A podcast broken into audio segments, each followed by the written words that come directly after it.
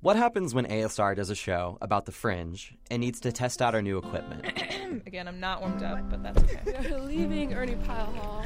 What's Okay. more dangerous, texting and driving or recording and driving? We get in our cars and drive to the fringes of Bloomington Mike's rolling. With no plans, and no expectations. You are lost. Turn around. We went to the north, south, east, and west edges of Bloomington to see what we'd find. Yeah, you just suddenly feel like you shifted in time and space. I'm Joe Weber. I'm Taylor Haggerty. I'm Casey Ross. I'm Sarah Panfil. And I'm Matt Bloom. And if you stay with us, you'll hear what we found on an afternoon in Bloomington. be what you want me to be, what you want me, and I could never see what you want me to see, but I think Broadcasting from WIUX LP Bloomington, welcome to American Student Radio. We're your hosts, Abby Gibson. And Nissa Cruz. Today, we're taking you to the fringe. You'll be hearing stories about people, things, or ideas that are somehow on the edge. This includes stories from the geographic edge of Bloomington and the fringes of our culture. Stay tuned and enjoy the show. From Blue. Mm, from. Uh, again, live. Live. What is it? oh, ready? Should I do it again? From Indiana University in Bloomington, From Indiana University in Bloomington, this is this is this is American Student Radio. Real chill. Real chill. Aliens, conspiracy, journalism, and lesbians.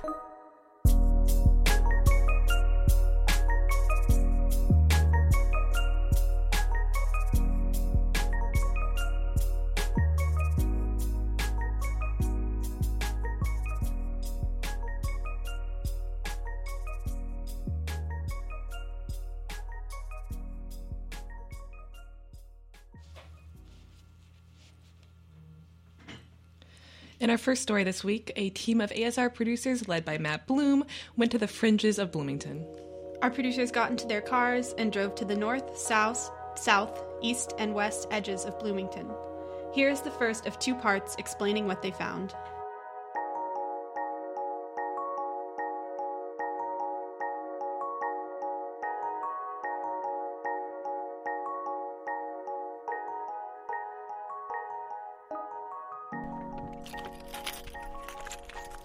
I've um I've never actually driven while while recording, so we're gonna see how this goes. Um whew, okay. So task number one. I'm gonna pull out my phone and we're gonna figure out where the hell I'm going. Also, I feel like I'm in the car with someone, but I'm just talking to myself. Whew, okay. So we're currently on 7th Street, getting closer. Still pretty much at the heart of campus right now. Lots of students. It is a beautiful Friday, April 1st. But what we're doing today is no joke. So, I'm gonna look at Google Maps. Right now, we're kind of in the heart of Bloomington, I think. I mean, maybe not the heart, the heart. We're on Fourth Street and Walnut. Uh, I mean, when you get down Walnut, you reach like the Fountain Square Mall in that area. And I mean, I'm looking at my maps on my phone, and it's like if we just drove down Walnut, what would happen? Okay, I last night though I saw something kind of interesting. I was looking at you know where Bloomington stops being Bloomington, and wants me drinking coffee. Um, I kind of want to just drive down this one road called Bloomfield Road because I think it leads to an airport, and I didn't know I didn't I didn't know there was like a tiny airport down there. And I also have conveniently set it up as to where I'm going to need to pee at some point and maybe when I stop to pee I'll run into somebody. You know, this is good for me because these last four years have just gone by so fast. And when you come to IU, the, the orientation leaders will give you that um, little IU bucket list check off sheet and everything from, you know, from seeing a basketball game to going in the quarry, uh, which, by the way, you can't do anymore because my friends got a ticket. Um, but at, at first, you think like you know you check off a first couple in your you know first week of school, and then all of a sudden four years have gone by. and you're about to graduate. But I'm glad I'm here now.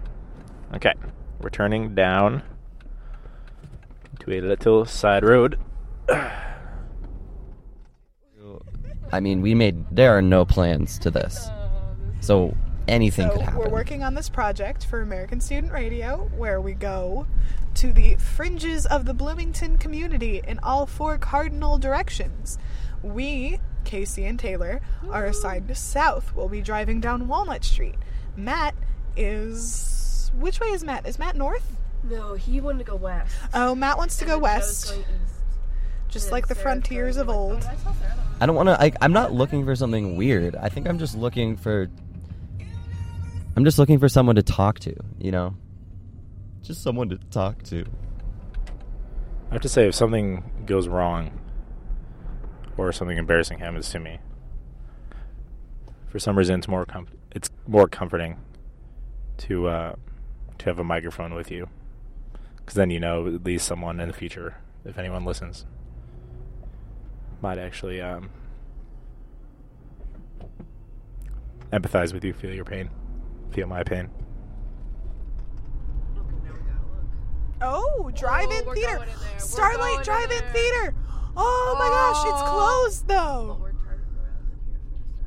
I'm sorry, old man. Oh, that would have been so cool. Are you serious? That would have been so cool. I don't like walk in there. I think I remember hearing about this when it was closing down. It was like a big deal.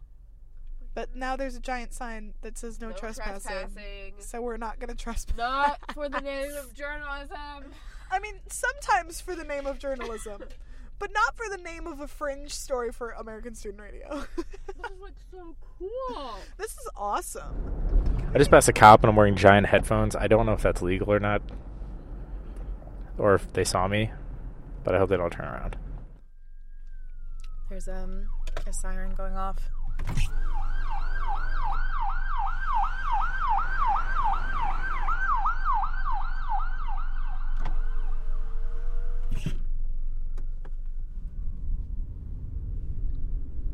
One interesting thing about this looking for the fringe or seeking out the fringes I don't know what to expect. I don't know what I'm looking for. I don't know what qualifies as fringe. I mean, here's like a basketball, a small basketball court, an outdoor court. Like I, I, I don't think I've ever seen that. I don't think I've ever seen this hunter school or, I mean, really, have I driven this way before? No. There's a church. Uh, I mean, this is still really nice, really Bloomington, really close to home, but um, it's still I, I still I usually stay in my on my route, I guess. I stay in my apartment or I go to class. I don't necessarily drive out this way if I don't need to. What is this? Post office? Oh, that's such a tiny oh. little post office. we should see if they can. Can we talk to them about what kind of business they get? we may have just found a story. Oh, we gotta turn around. We gotta turn around and park. the post office.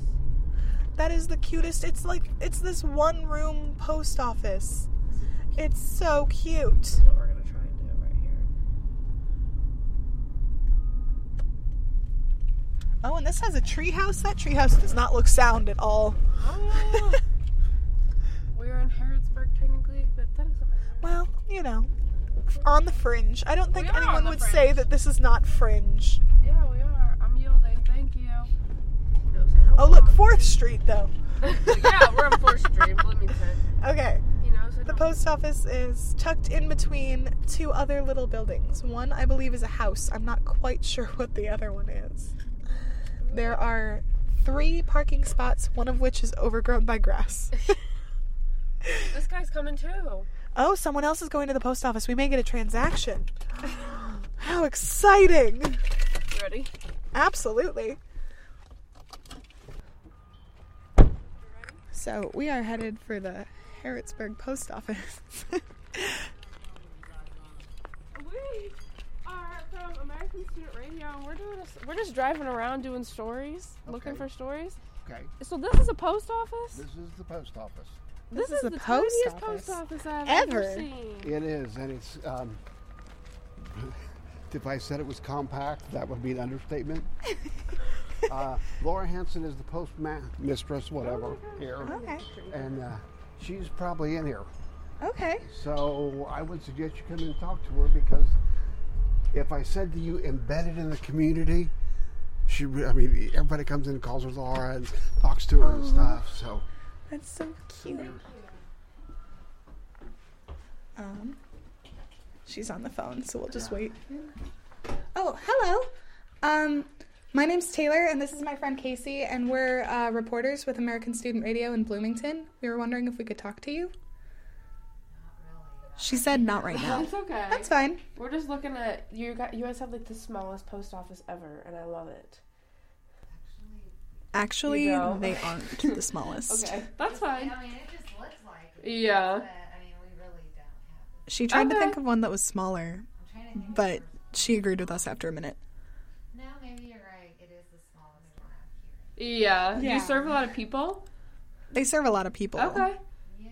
Cool. Actually, I do. She wanted to say she was sorry, and Awesome. she's Well, just really thank busy today. I'm sorry. It's okay. No, you're fine. busy. You're fine. We're just kind of. We could come back on a around Wednesday or a Tuesday when she wasn't as busy. So cool and small. But she's the only one who it- works there. Yeah. So, thank you for your time anyway. If you come back If we came back, she'd show us all sorts of fun stuff. Wednesday, then I'm not so busy. Okay, that's Okay. fine. Those days. So, Wonderful. It's a Friday. It's Yeah. a busy day. Yeah. Are you the only person that work like does this, or are there other people that come in? uh, no, I'm the only one because we're only o- open half day. Okay. Oh, Awesome. all right. Well, thank you. Thank you very much. I'm sorry. It's okay. No, you're totally fine. We're just kind of walking around. No, thank we you. We may stop by again at some point, like Yeah. you suggested, because it'd be fun. But Yeah. Thank you very Yeah, much. I can show you all sorts of fun stuff. Awesome. thank you. Thank you. Thank you so much. have a good day. Thank You too. you. Yeah. Well, we don't get it today, but we could get it in the future. I know that was a cool little. We could still use it in our. I was so disappointed when she said no. I kept on trying, and she kept on shutting. us off. Well, I don't know that we actually got her on record at all because she was so quiet.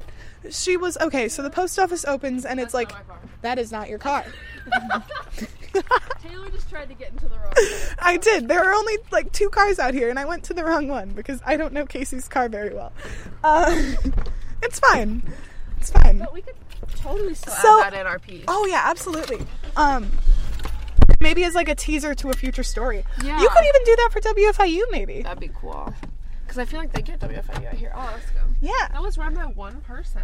Yeah, that, so And we just found a one person post office. They're only open for half a day. We would have done an interview, but she said she was too busy today and maybe come back on a Tuesday or a Wednesday when she's much less busy, which is hopeful for the future. um, so it's this cute little one room thing. It's divided in half. The front half is where you would go if you're a customer, and then the back half is sort of her office, and it was crammed full of stuff. Mm-hmm. There were so many packages and everything. Like, imagine trying to take an apartment's worth of things and pack it into a bedroom worth of space. It's like that show on like HGTV where it's like the tiny homes where they're Oh, like yeah. it was so tiny and there's PO boxes in there. There's everything. It was so cool. So we're gonna have to come back there and check that out For in the future. I wish she'd been able to talk to us, but unfortunately not so.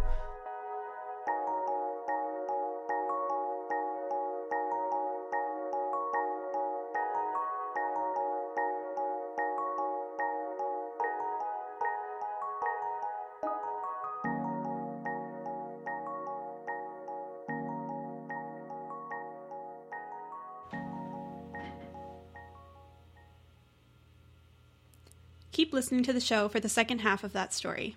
Now, though, we transition to the fringes of a new season. Not spring, Aries season. Aries season is the first of 12 sun signs in the year long cycle known as astrology. You might know your sun sign. I'm an Aquarius. And I'm a Gemini. Student Andrea Silvernell offers advice and guidance on how to navigate Aries season and beyond. Emily Eckelbarger has the story. I'm a Pisces, but that's about all I know for my individual horoscope. I've never really been into astrology beyond the casual Google search. For some people, though, like Andrea Silverno, astrology is a very serious topic. For Andrea, astrology is a way to understand people, but it's also a form of guidance in her life. Here's Andrea. I would learn my friends' signs and just like, you know, go, go to Barnes and Noble and things like that and get like those little books that are like for sun signs. But I didn't really know that there was more to it until a few years ago. Like I thought it was just sun signs. I didn't know about like natal charts, birth charts, and like all these other aspects that are a part of it. And It was just so fascinating to me. Can you give me a quick overview over of you know all the elements of astrology, like sun signs, but also all the stuff you were talking about? Yeah, so okay, we have the sun sign, which is like whenever someone asks you like, "Hey, what's your sign?" That's the one that you say. That's the one that's based on just your birthday, like your month and day. Um, and there are 12 of those, and it starts with Aries, ends with Pisces. So, like, Aries is the child, Pisces is like the elder, if you will. Um, and then there's your moon sign, which uh, you can also learn that if you just have your birthday and like year. But um, that's kind of like the way you think. That's like your inside, if you will. And your sun sign is like your overall being. And then you have a third one that I think is really important. It's the ascendant or the rising sign. They're synonyms. Um, and that's kind of your personality. So, like, the three meshed together are why, like, some Pisces will be different from other Pisces because, like, they manifest differently depending on the rest of it. But there's also things called houses. There's, like, your planets can be in different, like, trajectories. And it's just, like, a very complicated equation that ends up with a personality. Some people think that, yeah, the planets are totally controlling us. Other people think like I don't know, they just kind of made our personality. They're not going to like choose everything that happens for us and then there are people that are more like me, I guess, who are sort of in the middle. What do you think astrology gives people or what do people take away from astrology?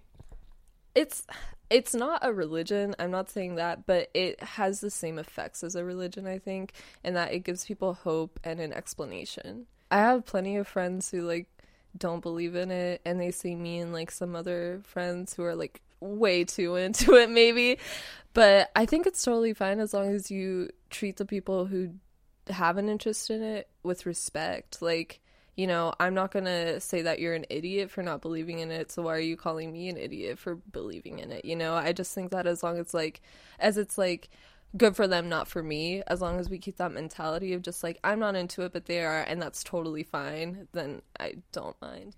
If you were looking for guidance on your horoscope, look no further. Andrea's got you covered. I'm very excited because it's Aries, so this is the beginning. And I feel like I've noticed that a lot of people are trying to start new ventures, but that are really positive for them. I feel like Aries is always the time that people try to start new romances and things like that, but like sometimes it's more like just like, oh, like sexual things, like not very emotional. I feel like more people want solid relationships. They want more like practical, positive, progressive projects for themselves and like they're trying to just better their themselves and just like be happier and more balanced. And so i'm just really excited for aries season because that's all going to be starting and like unfolding as we go. We've been in like this whole wanting for balance since september and i think it's going to stay this way until about uh, early august or something. So like all summer is just going to be like us trying to improve ourselves. I guess my advice is just kind of like Aries are very fiery. They're the child sign, so try to think before you act or speak because Aries can be a little uh, immature. but figure out what's good for you, figure out what you need in your life and what you want, and try to balance those and just like, you know, be there for others, but always put yourself ahead. Feel like March was kind of an emotional roller coaster? Well, astrology might have an answer for that too because we ended Pisces season, just so everyone knows, like it's gonna be okay. Because Pisces season is very like emotionally turbulent. I feel like because like Pi- the beginning of March, because that's Pisces season, is always so dark, and then the end of it, it's like it feels like spring. You know, it's hopeful. So just like it's gonna be okay. like you can make it through.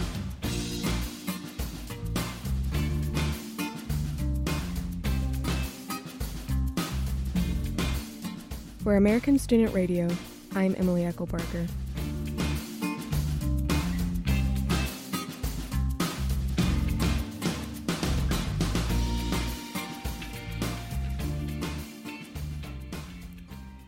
Dorm life at IU comes with well known cultural stereotypes. Collins Living Learning Center is the only campus residence hall with an enduring reputation for being fringe. Our producer, Catherine De La Rosa, lives there, and our other producer, Emily Miles, does not. But what happens to fringe culture when it's a conscious effort by a community? From the heart of Collins, here's Catherine and Emily.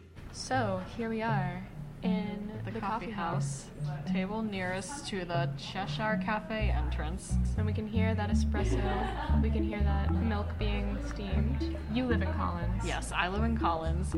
And I live in Wright, but I spend all of my time in Collins.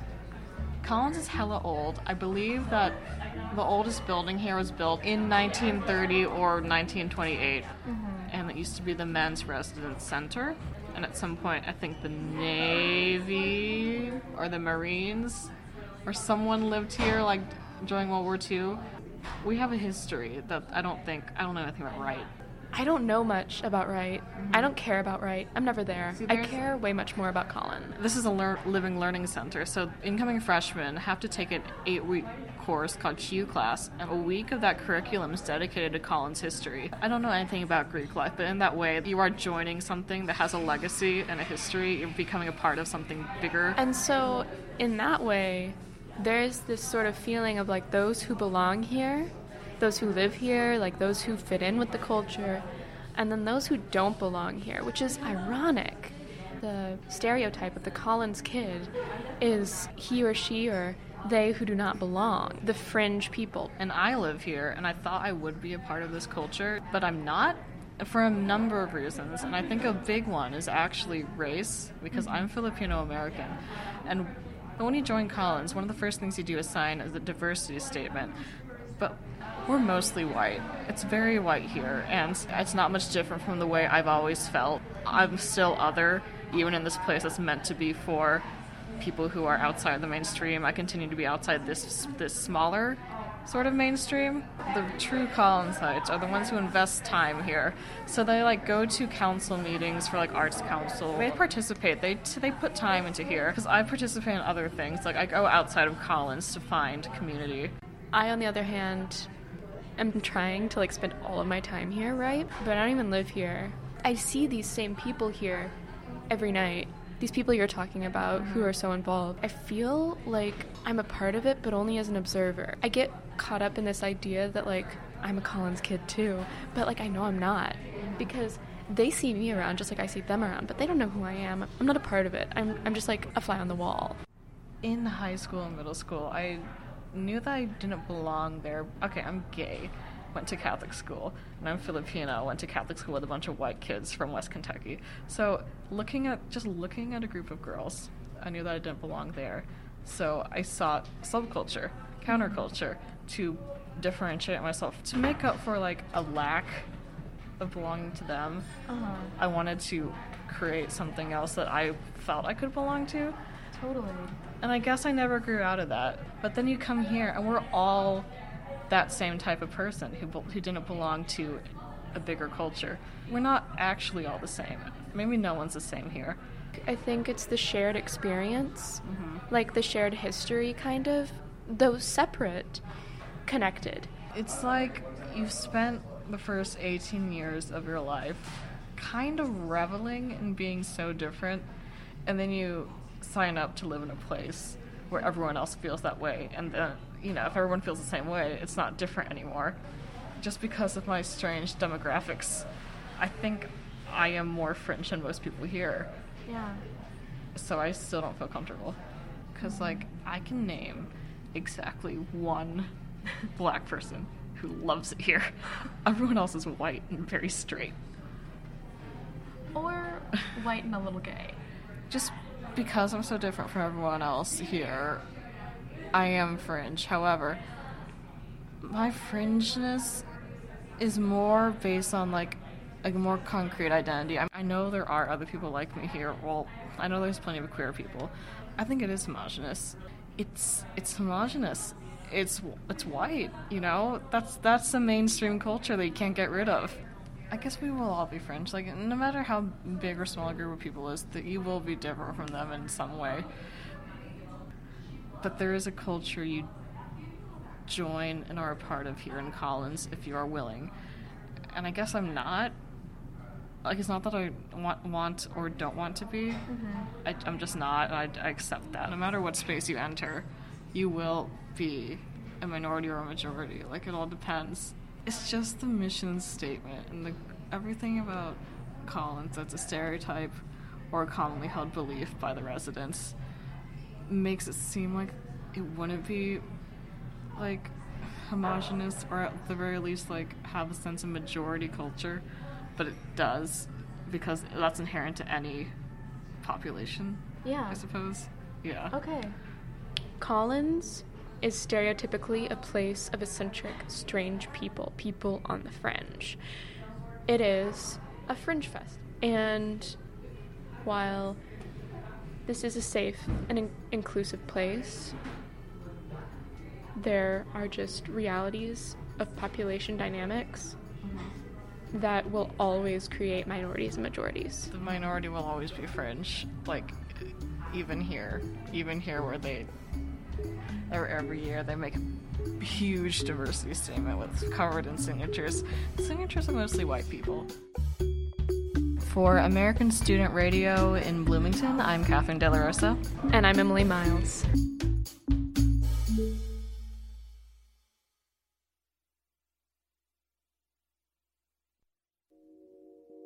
Thanks for listening to American Student Radio. We broadcast from WIUX 99.1 FM in Bloomington every Sunday at noon. So far on this show, we've shared a variety of edgy and alternative stories. So this week, we asked our producers how they define and are part of the fringe. When I think of fringe, I automatically think of like on the ends of like scarves or blankets, like the cloth thing that's Yeah. there. So like that sort of visual is applied to people, like they're sort of connected to something, but they're their own strands that sort of break off. Whatever society defines as traditional, you're existing outside of that. Fringe makes me think of that TV show that is like the X Files, except newer and not as good. Our producers said that the fringe isn't specific, it's just made up of any kind of niche group, and we have all fallen into it at some point in our lives. At one point, uh, for about a year and a half to two years in high school, like early high school, I was like an angry atheist. Like I went to conferences, I started a secular student alliance. because of the way that the world operates now with the internet, uh, it's there aren't many people who are truly alone or truly on the fringe anymore because there's always going to be someone else who feels the same way or likes the same things as you, and so it's a lot easier to find a group, find a collective to be part of. And now, back to the show.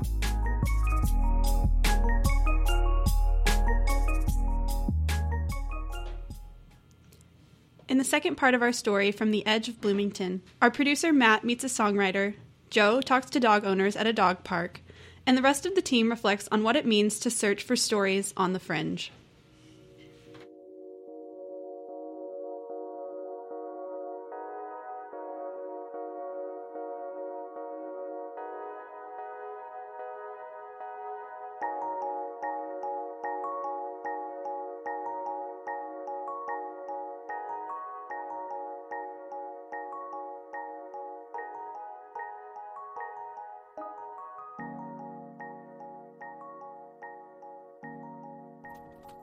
I'm getting out of the car. Oh, it's windy.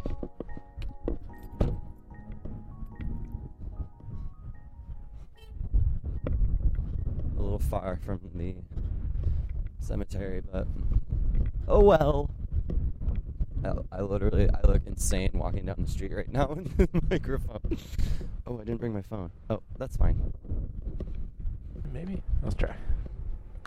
Okay, Ferguson Park. Okay. It's a dog park.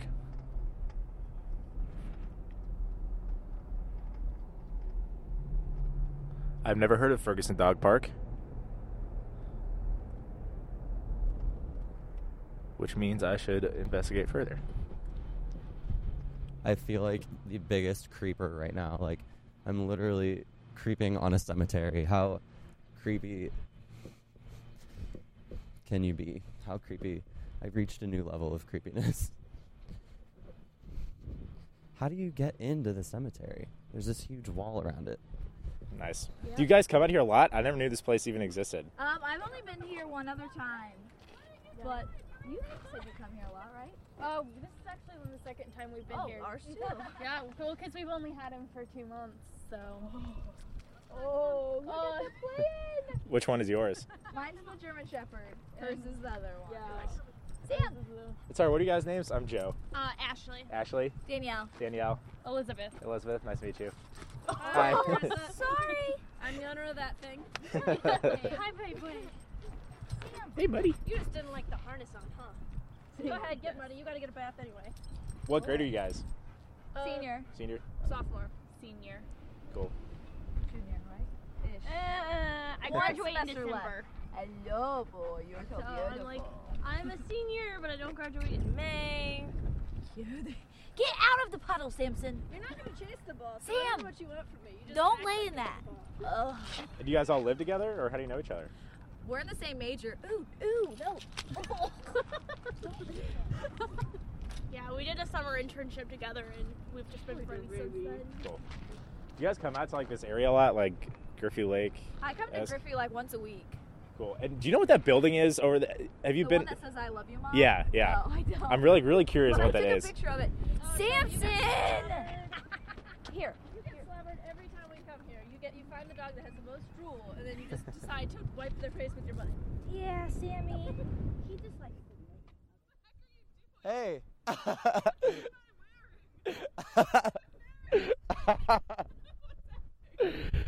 what are you doing? All right, so this is gonna sound really weird, but American Student Radio is doing this thing where each of us goes one direction, and we go and we just find a story. I'm so serious. And I thought I saw a guy like working on a gravestone over there, and I went over and he there was nobody there, so I just chose to leave. So yeah. That's so funny. Honestly- You just came out of nowhere from that wall. okay.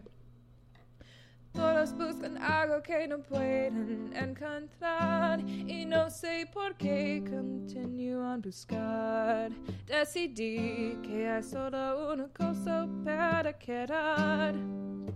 Se llena agujeros en la vida con sonrisas falsas y cosas vacías. No me desilusione, no pienso de una manera que relacione. See, that's when I need to think about how I'm singing it because that sounds weird. no pienso de una manera. yeah, like I have no idea what I'm doing. Okay. No p. By the way, that that means um, don't disillusion me. I don't f- think in a way that relates. Yeah, it's just kind of as a weird translation. or do, don't disappoint me. No me desilusione, no pienso de una manera que relacione. I'll figure that out later. Y yo no puedo ser la persona que quieres, que quieres. Y yo no puedo ser la persona que quieres, que quieres. No se...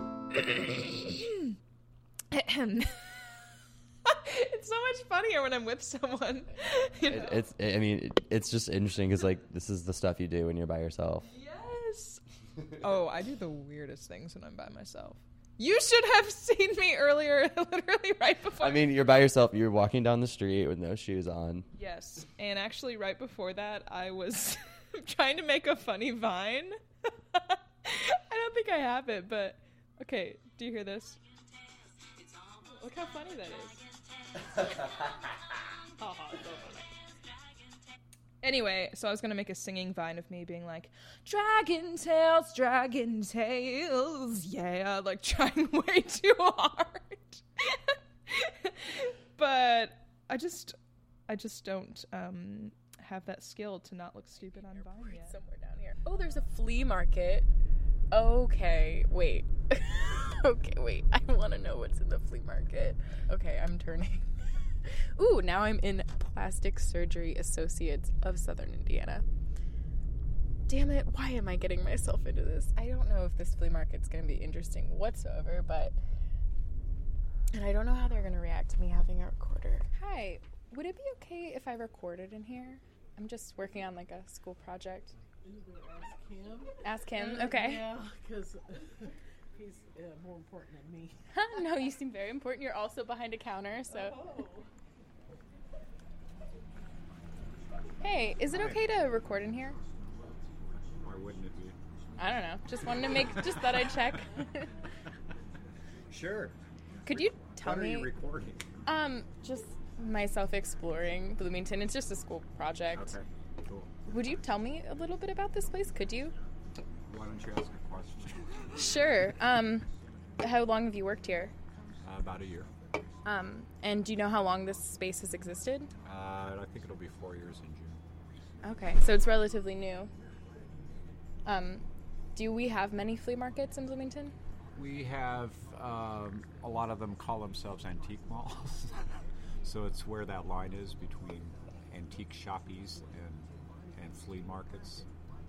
Do you guys get a lot of traction in here? Like a lot of do a lot of people come in on a daily basis? Yes. Do you see mostly students or just Bloomingtonians? Uh, it's a mix. Okay. Thanks. Sure.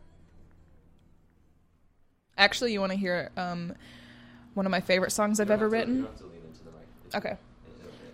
So, one of my favorite songs I ever wrote was called um, Don't Call Me Baby. And it started out with a song about a, a part about macaroni and cheese. And actually, my favorite songs that I sing are silly ones, but those just aren't the ones that get on iTunes. You know? Oh. Maybe one day. Maybe one day. So it goes like this. I don't know if you would use this, but it goes like this. We were sitting in my kitchen and it was dinner time. Da-na-na-na. We were eating macaroni and everything was fine. And I'll never, I don't really remember the tune, but I'll never forget what you said to me with your big fat mouth all full of cheese. You said, Baby, can you pass a napkin, please? And I said, Don't call me baby. I don't need my diaper changed. I never would have married you if I'd known you were this deranged. No, don't call me baby. I'm not toothless, fat, or bald. So find somebody else to make your macaroni because you don't respect me at all. oh, don't call me baby. It's obvious that you are going crazy. Yeah, that's. Where did the idea come from for that? Um, honestly, I was talking to this guy and I was saying how if we ever date, he's not allowed to call me things like that because I just think it's super weird. Baby. yeah, actually, babe is okay, I guess. I've never really done that, but baby, is so much effort. Like it's two whole syllables. I feel like we did get a little bit of a story of just how different this outside of Bloomington. Yeah, I feel like we did cover the fringes of Bloomington quite well. We we canvassed all of southern Bloomington. I, you know, it's just so easy to get selfish and very closed in on, you know, your immediate responsibility, responsibilities and duties. You know, even more so in adult life than in college. But you know, even now, just doing this today, I think it's just you feel more grounded, yet a little more open to just to what's around you, which is really cool.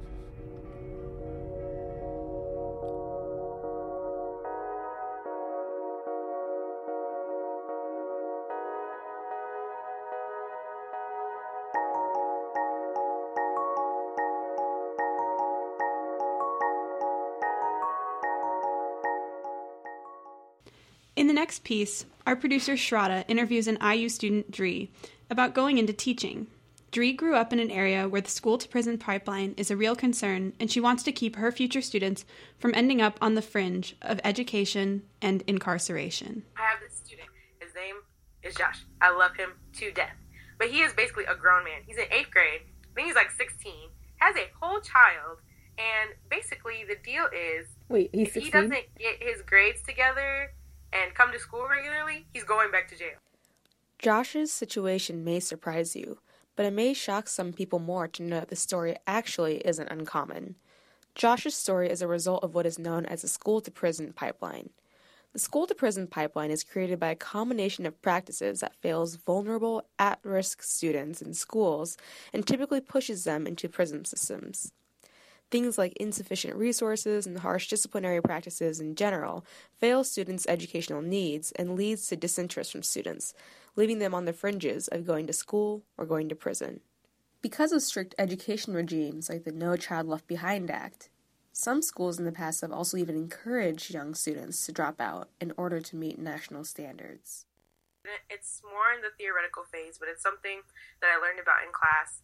And from my understanding, it's just the setup of the institution of school in America, essentially, because I don't know how prevalent it is around the world, but especially in America, for urban students, students in lower SES groups, students of Black and Latino descent, um, if they're getting certain grades, if they're perceived a certain way in school, the way their education and discipline strategies are set up are basically fast tracking them to prison.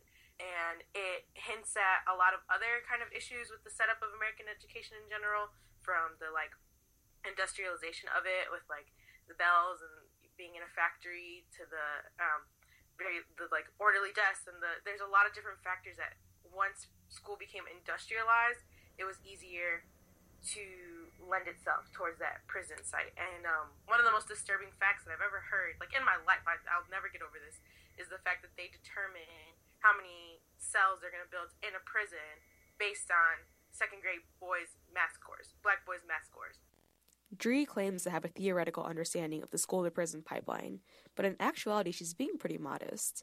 Adriana Rivera is a senior at IU who was recognized as a Wells Scholar upon coming here and has lived in the urban city of East Chicago her entire life.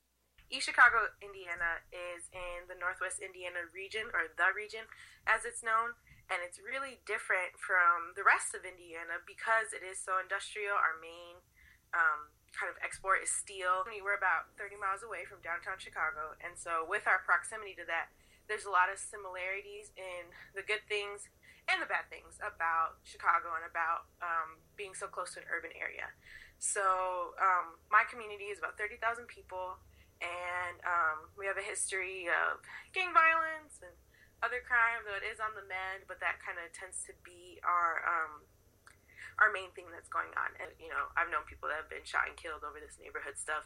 And um, as far as like every other day, you might hear about someone that you went to high school with or someone's cousin getting locked up for some sort of um, violent incident that I can almost guarantee came back to some sort of neighborhood affiliation that they got a little bit too adamant about.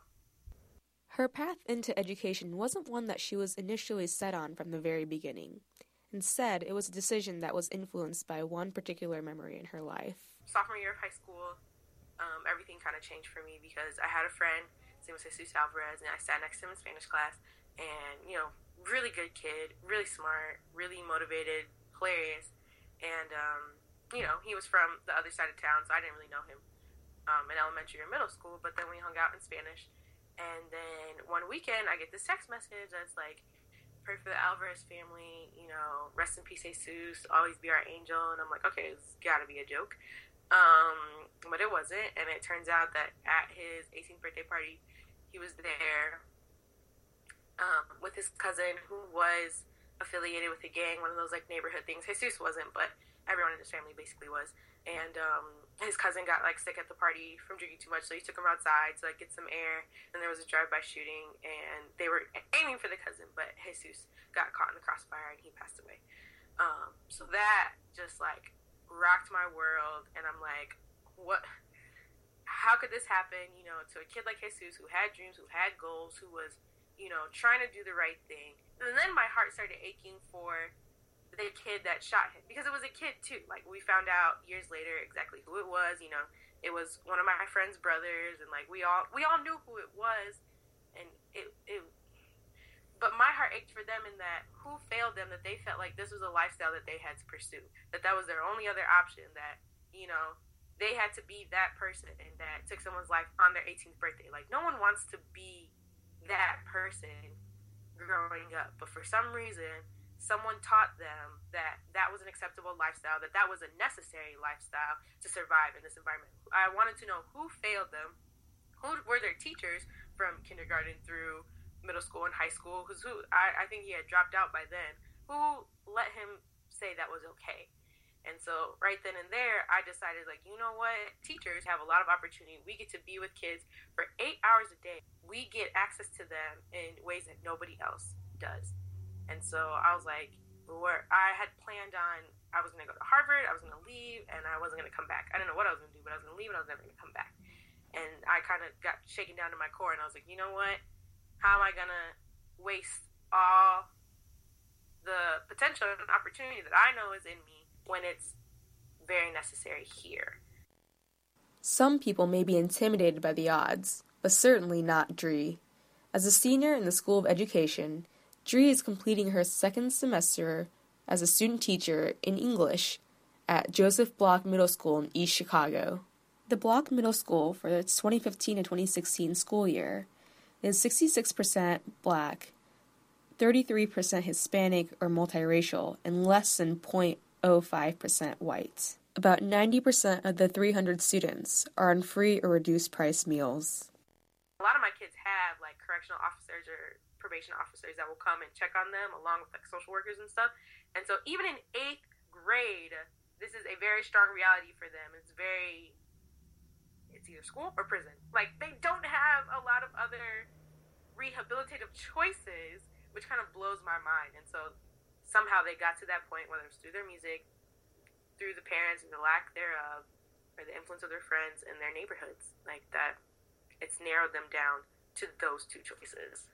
They're they're so conscious of the stuff that's going around them, and, but again, they do they they feel like since it's what they've always seen, they don't have a lot of outside experiences to kind of round that out and to make them question that. They they've never had to, at least in eighth grade. Josh, so I have Josh in first and second hour, so it goes from 8:05 to 9:52. And this kid normally rolls in about 9:15 for a good little chunk of second hour. And um, he's always missing his work. I'm Josh, I need you to do your work. I need you to come on time. And so I've been doing this thing where like if kids want to spend some one-on-one time, I'll buy the McDonald's. We'll have lunch. We'll talk about life, whatever. And so he's noticed, and he was like, "I want some McDonald's." I said, "Well, I need you to give me. If we're about to get McDonald's, I need you to give me something." And he was like, "If I come on time, will you buy me food?" I said, "You need to be in that classroom before 8:05." So today, 8:03, strolls up, no book bag, no paper, no pencil. But he said, "Miss Rivera, what time is it?" I said, "It's 8:03, man. You made it." He went and took his seat happily in class and was in there the whole time. So small victories, a little bit of a bribe, but I'll take it. So I owe, I owe him some McDonald's. Get back from spring break. Do you like have any like last bits of advice, um, or like calls to action for like young educators or just like people who aren't in the education system, like what they can do to like, um, play a role in stopping this pipeline? Right, right. Um, I think something that keeps the pipeline going strong and what holds it together actually are stereotypes, and our perceptions of young black and Latino men, you know? So for people who are outside of the education system, just everyone has to come to that point to think about and kind of do some identity work in that, okay, what are the first things that come to mind when I hear young black male? When I hear young Latino male? What are your perceptions of them? How do you treat them when you see them on the street? because even those little things are adding to that are making when you treat them negatively when you lock your doors when they walk by you when you cross the street when you just assume that if a, a crime has happened that they are the perpetrator even those assumptions that's adding fuel to the fire that's making them think that that is their only choice that that is their destiny but the most important technique, it's not even a technique it's kind of just an attitude is to love them like there are some days when i want to i want to knock them out and i'll tell them too but um just kind of having that familial relationship with them and being concerned of them. And when they do start acting up, instead of coming at them like, you're dumb and you're acting crazy right now, you need to come at them in a way that's like, I know that you're better than this, so I don't understand why you're acting like that. And my cooperating teacher, I think she just wrote on one of Josh's assignments, she was like, You turned something in. I'm so proud of you. Which is like, should have been doing all along. But you know, he hasn't. And so we celebrate those things. And I'm to celebrate the fact that he came to school on time and to to not give up on them and to work from a place of love. And that's going to make a really big difference. And when I think about when I think about the pipeline, I think of the, the water rushing through the pipeline. But if you put the pressure of love on those kids and of trying to let them see another way, I just imagine it just like bursting. And I know this is really naive of me because it is kind of new for me to get into this experience. It's not going to save everybody. That's something that you have to recognize and that I'm struggling with because even at the end of the day, I still got kids that got F's. I still got kids that go home and gangbang, and I don't know if they're going to graduate high school. I don't. They're pro- some of them aren't. But you have to realize you can't save everybody and not let that get to you. Do what you can. Operate in the spaces that you can. Always come from a place of love, advocacy, and cultural awareness. Special thanks to Alex Acosta and Jackson Gandor for all of their help in producing this piece. And a huge thank you to Dree for interviewing and for just for doing what she does. She constantly continues to inspire me and so many other people every single day. So, I really wanted to go visit Boxcar Books because I have never been before. And I was in the newsroom and I was asking around to see if anyone wanted to go with me. And I couldn't find anyone there, but someone asked me if it would be okay if he gave me one of his friend's numbers. So I said, all right. So basically on Friday, I met with a stranger to go explore Boxcar Books. And Boxcar is kind of cool because it has a reputation for having literature which can be considered a part of counterculture and a lot of different kinds of zines that you might not normally find in a lot of other places. And so here's what happened. Boxcar Books is right next to the Runcible Spoon. I've walked past it a lot before, but I'd never actually walked in. It looks like it's a house. Am I right? Um, and there's there's some signs up on the front. There's a there are a few banners hanging from the front porch. Um, there's a little sign about it says Boxcar Books with like flowered letters above the door. That's Noah. Hi, uh, I'm Noah Balsam. I'm a freshman student at Indiana University, and this is my first time going to Boxcar Books. We hadn't met before just then, standing in front of Boxcar. Neither of us had been there. We wanted to see a little piece of Bloomington that is at once quintessentially Bloomington and often overlooked by a lot of students. So we went in. All right, you ready? Yes. All right, where should we start? Um, I mean, I think this is a good spot. It looks like Okay. kind of like the front room. Alright. Walking around. I knew going in that Boxcar has a lot of so called alternative literature, so I was hoping to see something completely unexpected or at least learn something new. Yeah, this just seems like a really hodgepodgey, like independent Yeah. type collection of books. Like, if you were to say, like, if you were to assign a thesis statement to the store, what would it be? Boxcar Books is is a fantastic bookstore. For, oh, let me let me think back to sophomore year of high school when I had to learn how to okay. construct a thesis statement. There was like the big three parts of my argument. So Boxcar Books is huh, a, a kitschy collection of books for three reasons, and it's that there are lots of colors here. Um, there doesn't really seem to be a rhyme or reason to which books are in here other than like their categories. Um, yeah, and then it's in a college town, so it's pretty typical of what, what you might expect to see. Seems pretty pretty artsy. Boxcar is a space where ideas that are maybe considered out of the norm can have their own place. Where something that's usually fringe can perhaps be not so.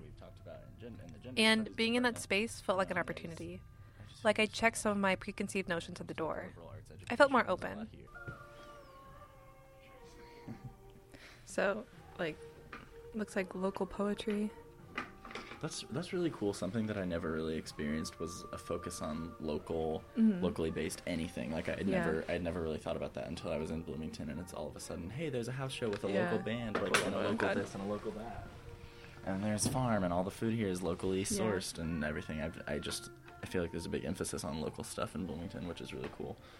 But they have a section for local artists. Okay, let's see what else there is.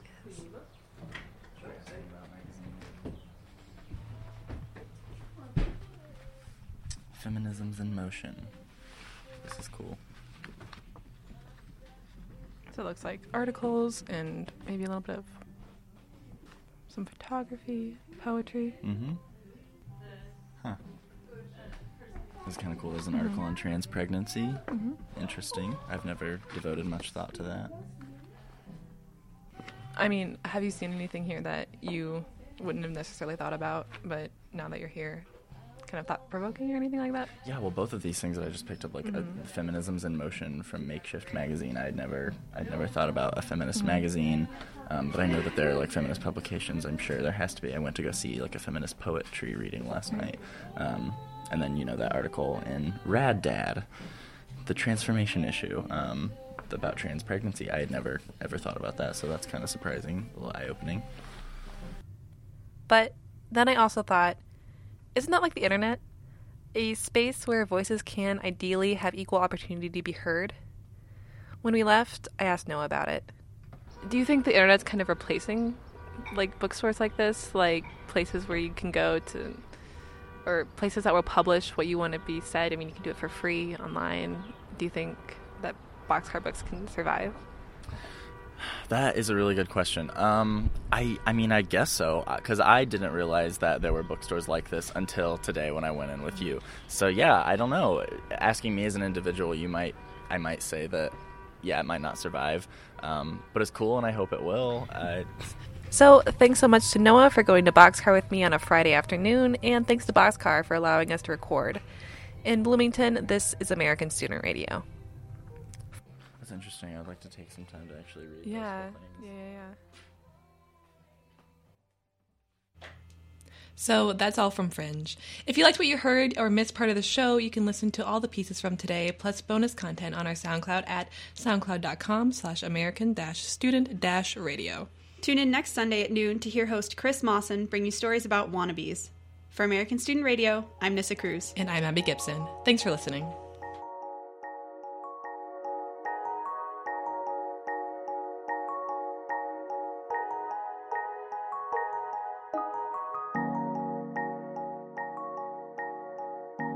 Thanks for listening to American Student Radio. We're produced by students from Indiana University in Bloomington. Follow us on Twitter at ASR Voice and like us on Facebook at www.facebook.com slash American Student Radio.